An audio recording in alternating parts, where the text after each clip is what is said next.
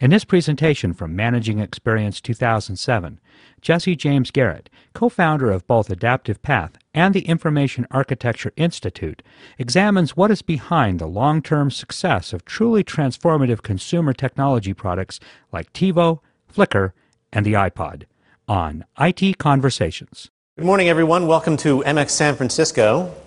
We're all very excited by the event and especially by the reception that. Um, uh, that we've gotten for the event. We had the, the idea to put something like this together uh, last fall, and it was uh, really just, uh, we had a hunch that uh, there was a community out there that uh, p- perhaps had not yet been able to get together face to face to talk about the challenges that they face in managing experiences.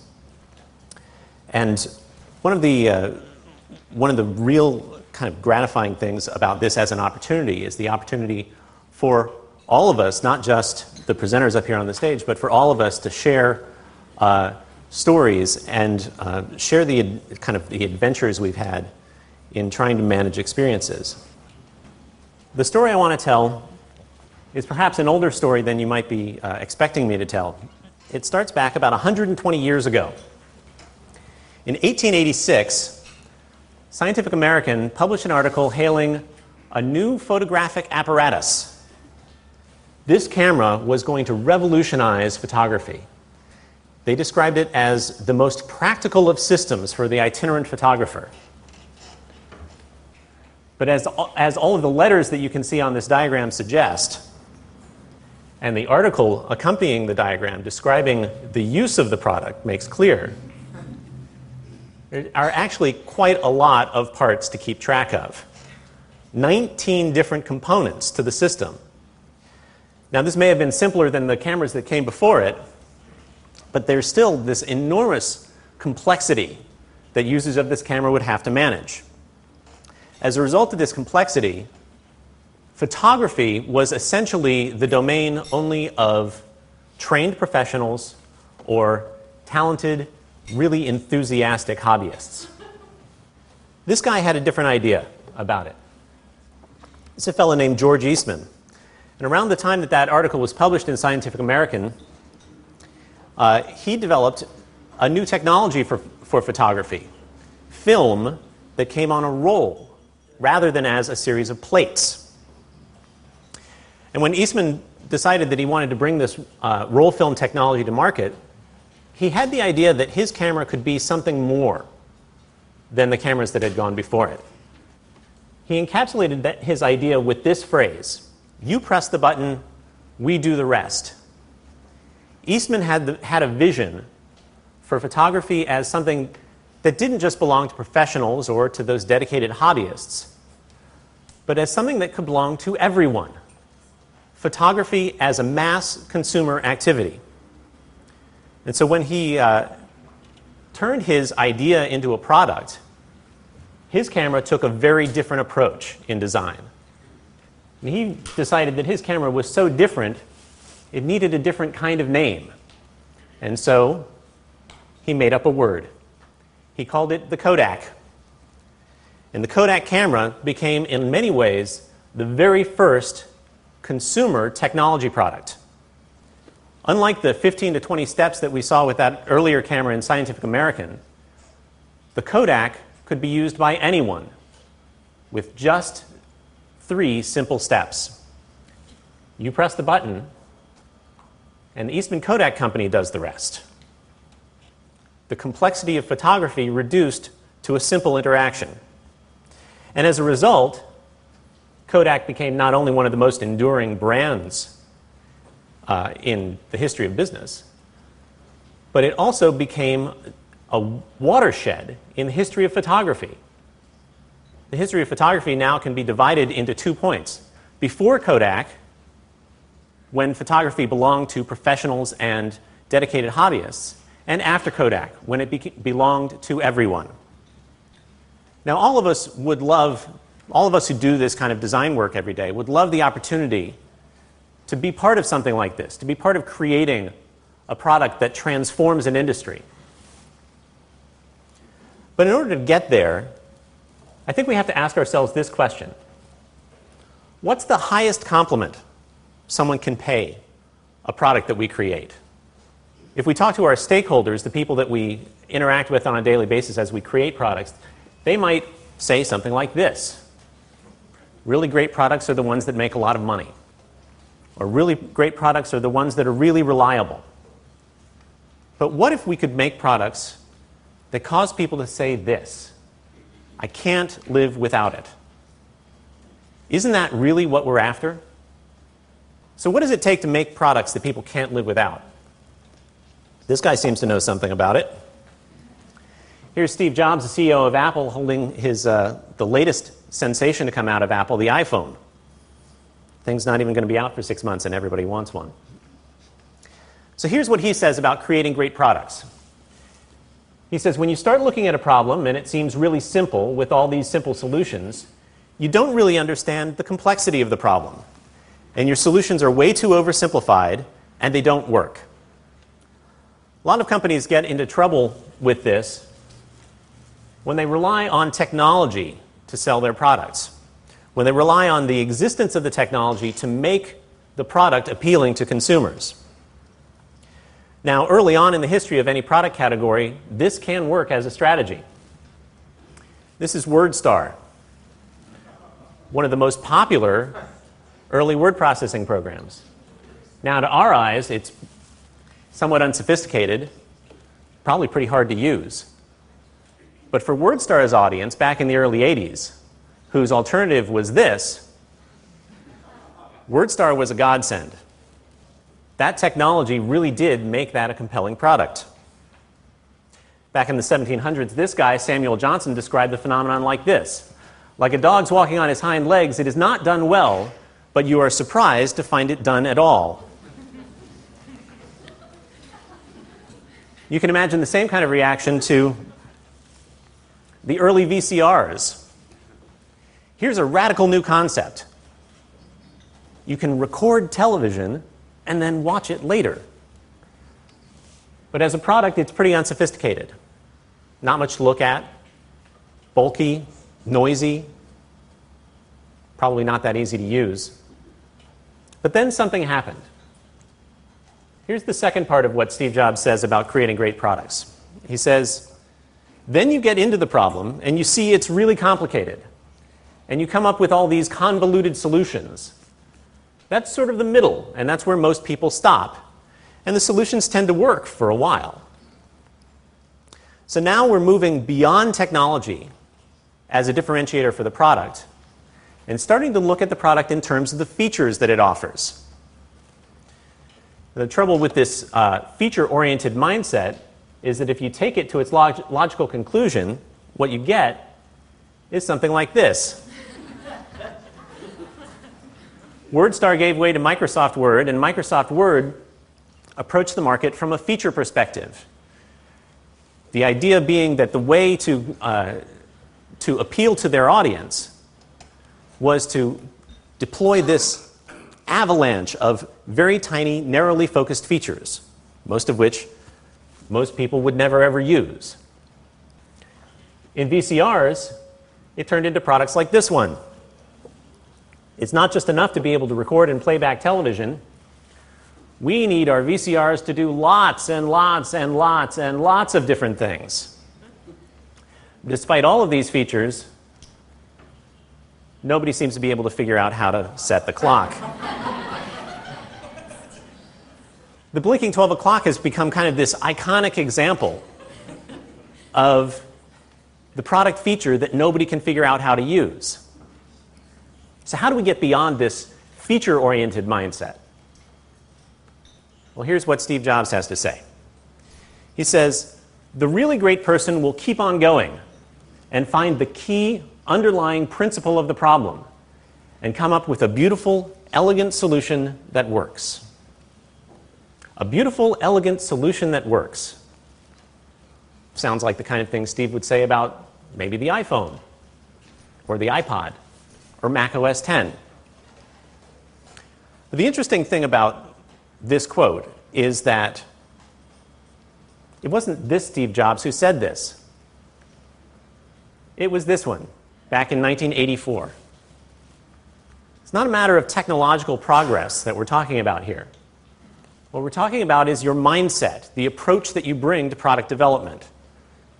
Moving beyond relying on technology to deliver value to customers, moving beyond relying on features, and delivering value through experience.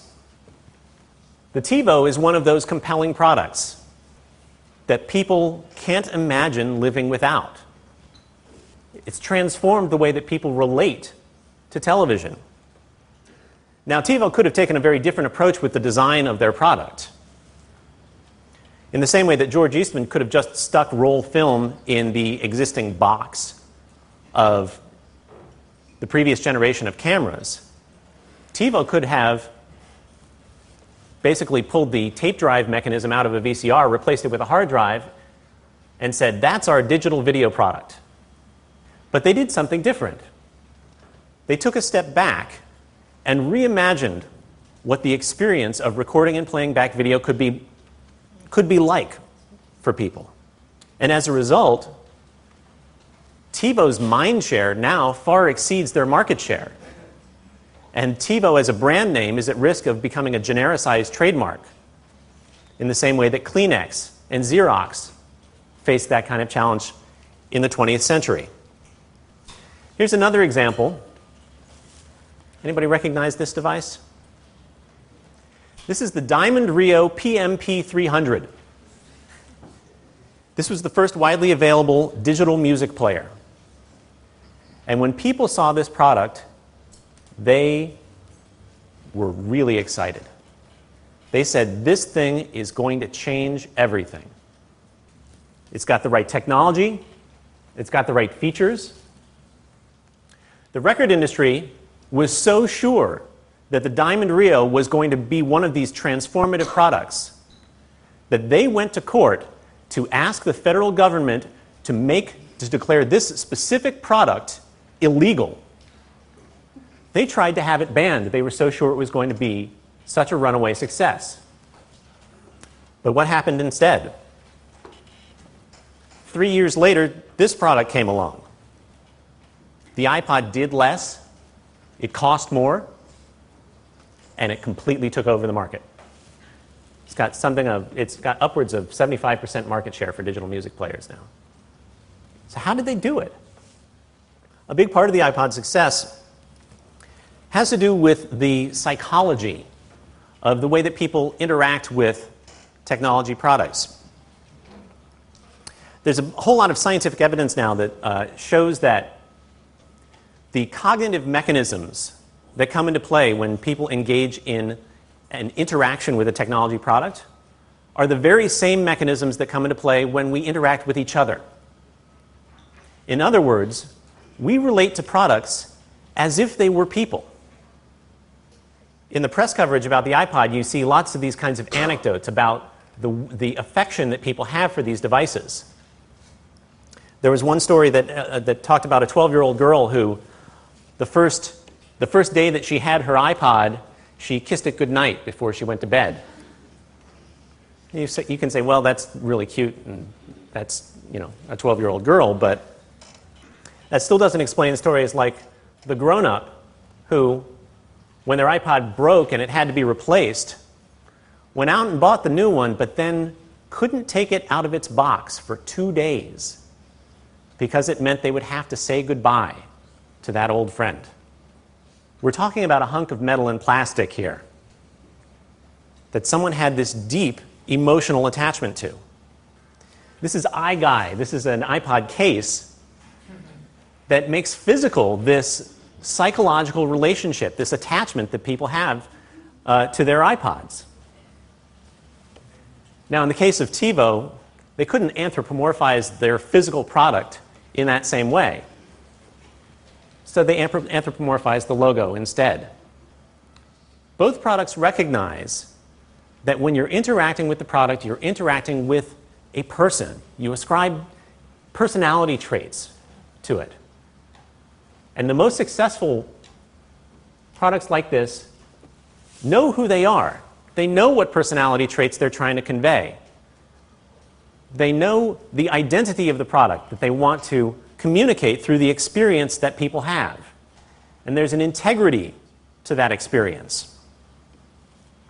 This is really different from the way that the software industry, for example, thinks about product development. A model that you see uh, commonly used to talk about software development is this one, where every product has at its core a bunch of data. And that data has kind of wrapped around it some logic to manipulate and process that data. And then wrapped around that, we've got this kind of outer shell of the user experience. In fact, shell is a term that programmers use to describe the interface of an application. The trouble is that this conceptual model doesn't exist in the minds of people who use these products at all. Here's their model there's the user interface, and then the rest of it is magic. they don't know about data, they don't know about logic, they don't care. Because they're not relating to it on that level. They're relating to it on the level of the experience. But when we build outward from technology toward experience, we run into trouble. That creates experiences that have uh, friction and inconsistencies, that don't have that integrity of personality that we're looking for. This is starting to change.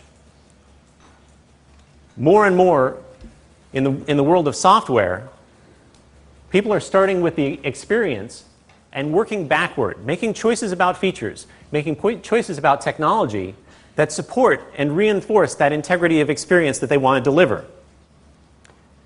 Tim O'Reilly is the uh, head of O'Reilly Media and probably one of the best known trend watchers in the technology industry. When he first recognized this, he described it as designing from the outside in. For those of us who do this kind of work, we call it experience strategy. Experience strategy is an approach that provides product designers, product developers with a clearly articulated touchstone for all of the decisions that, that they make throughout the design and development process to help them make choices about the technology, about the features that they, they put into the product to reinforce that sense of identity, that sense of personality that the product will have. George Eastman understood this. You press the button, we do the rest, is this concise description of the experience that he intended his product to deliver to people. In the process of creating that product, this essentially gave him a star to sail his ship by, something to guide all of the choices that he made in the design of the product, a clear objective to design toward. Here's a more recent example of this in action. This is Google Calendar. Now, there are a lot of applications out there on the web these days that will help you manage your calendar. When Google set out to build their own calendar product, they started with this. This is a slide from a presentation given not too long ago by the product manager for Google Calendar, articulating the experience that they wanted the product to deliver fast, visually appealing, joyous to use, drop dead simple, easy to share. Describing the vision for the product not in terms of business goals, not in terms of a set of features, but in terms of the experience that they wanted to deliver. This, again, was a guidepost for them throughout the design and development process. And for Google Calendar, that has really paid off. This is traffic data for Google Calendar and its two main competitors, Yahoo and Microsoft. And you can see in the nine months that, that Google Calendar's been out, it's gone from zero up and up and up and up, and Yahoo and Microsoft trending ever lower, until finally, nine months later, Google has actually overtaken the number two player. Now, when we talk about the, the identity of a product, some people might think that you're talking about the brand. But we're really talking about something different. Because brand identity is the whole practice of, of branding is predicated on this idea of the message that you want to send to the consumer, and the ideas that you want to impose on them. But an approach driven by experience strategy is exactly the opposite of that. It's about working from the consumer back to the organization and incorporating what we know about them and what we know about the experience we want to deliver into our processes, into our approach. This is an example of this kind of thing in action in some of our recent work. We did a, a, project for a big financial services firm. They asked us to redesign the website that their customers use to uh, manage their accounts and buy and sell stocks and mutual funds and things like that. So we went out into the field and we visited people in their homes and we studied how they manage their financial lives. And they showed us all of the different tools that they use. They showed us their account statements and their filing cabinets and their spreadsheets. And all of this stuff that they use out of this, uh, out of this process of looking at all, the all of the tools that they use and how those tools fit together, out of this we developed a set of strategic design requirements, qualities that the system would have to have in order to fit into the bigger picture of financial management for, uh, for individuals. With this handful of strategic requirements, we could then take a closer look at the business goals of the organization, compare those with the strategic requirements for the experience that we wanted to, to deliver supportive, assistive, helpful, clear. Turn those into opportunities that, when aligned with the business goals, produced a set of experience strategies. This, again, is that star, that guidepost, that touchstone for us. So when we got into the design process, we could make all of those little choices according to how they aligned with that set of experience strategies that we had developed. I think one of the most powerful things about this is that the experience strategies actually will outlive the specific design work that we've done because they're about behavior and they're about the personality of the product. They can endure. And the next iteration of this design will still incorporate those experience strategies as a guidepost. But one thing that we found here puts that success at risk. Because one of the most important things that we found in our research was that the website didn't stand alone. It couldn't stand alone. It was only a part of the total experience that the company was delivering to its customers. We could make that website really effective, but that wasn't really solving the problem. In order to solve the entire problem, we had to leverage the entire system all of the channels through which the organization delivers experience to its customers. Even the Kodak had this approach in mind because although the interaction here was simple, George Eastman didn't actually simplify photography itself. There's still an enormous amount of technological complexity to the process of creating photographs. What he did was he focused his product on a narrow, simple interaction, and then the complexity all happened behind the scenes at Eastman's factory. You would be able to, uh, to send the camera off to the factory, have them produce the photographs for you, reload the camera with film, and then ship it all back to you. Which brings us back to the iPod. If you look at the iPod, it doesn't really do very much. And if we think of the iPod as a standalone product, it doesn't seem like it does enough to be successful in the marketplace. The fact is that the iPod isn't a standalone product. It has its companion, the iTunes desktop software. So there is a, a, lot of complexity in managing digital media that isn't handled by the iPod as a product at all that complexity has been offloaded to the PC where it can be handled more effectively. And then Apple extended that even further with the iTunes Music Store. And now, with this system, they've provided the total experience, end to end, for any consumer of digital media. With the iPod product to play the media, the iTunes software to manage it, and the Music Store service to acquire it, we have a single experience that's brought about by the integration of these elements into a complete system. Now, photography has changed quite a bit since George Eastman's day, but it's no less complex. You've got the cameras, you've got software to manage the photos, you've got the other cameras, you've got the desire to get prints, you've got the desire to put photos on the web. It's an enormous challenge, the complexity of this system. And it's made more, more difficult by the fact that no one controls it end to end the way that Apple does with the iPod.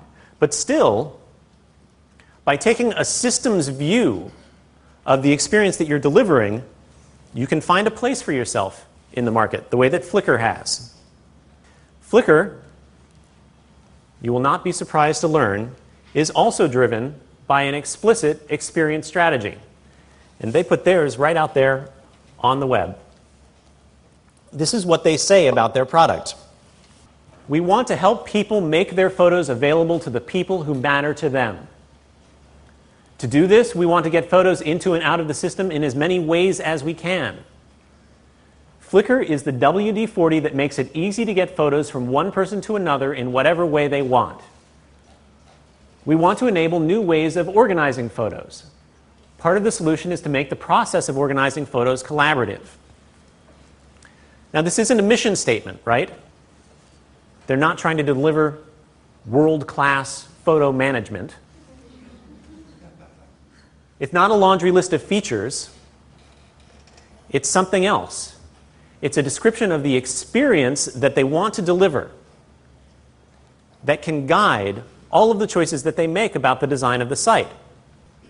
And as a result, it brings order to that chaos of digital photography, allowing Flickr to integrate with your computer, with your camera phone to get photos into the system, publish photos out to the web or manage them there, get prints from third party vendors, or integrate with the other applications that Yahoo has to offer, like Upcoming and Delicious.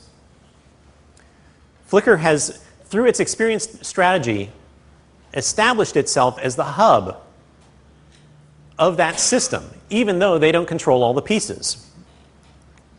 And this fundamentally is the challenge that our client faces now in trying to integrate all of these experience channels into a single unified experience strategy to learn from the lessons of Flickr and Kodak and Google and Apple to deliver a product that knows who it is.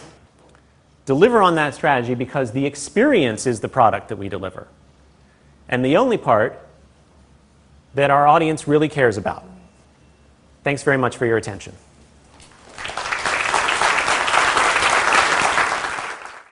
You've been listening to a presentation delivered at Adaptive Paths User Experience Week. The post production audio engineer for this program was Paul Figiani. Our website editor was Kat McConnell. The series producer is Sean Osteen. This is Phil Windley, and I look forward to bringing you more exciting presentations from Adaptive Paths User Experience Week here on IT Conversations.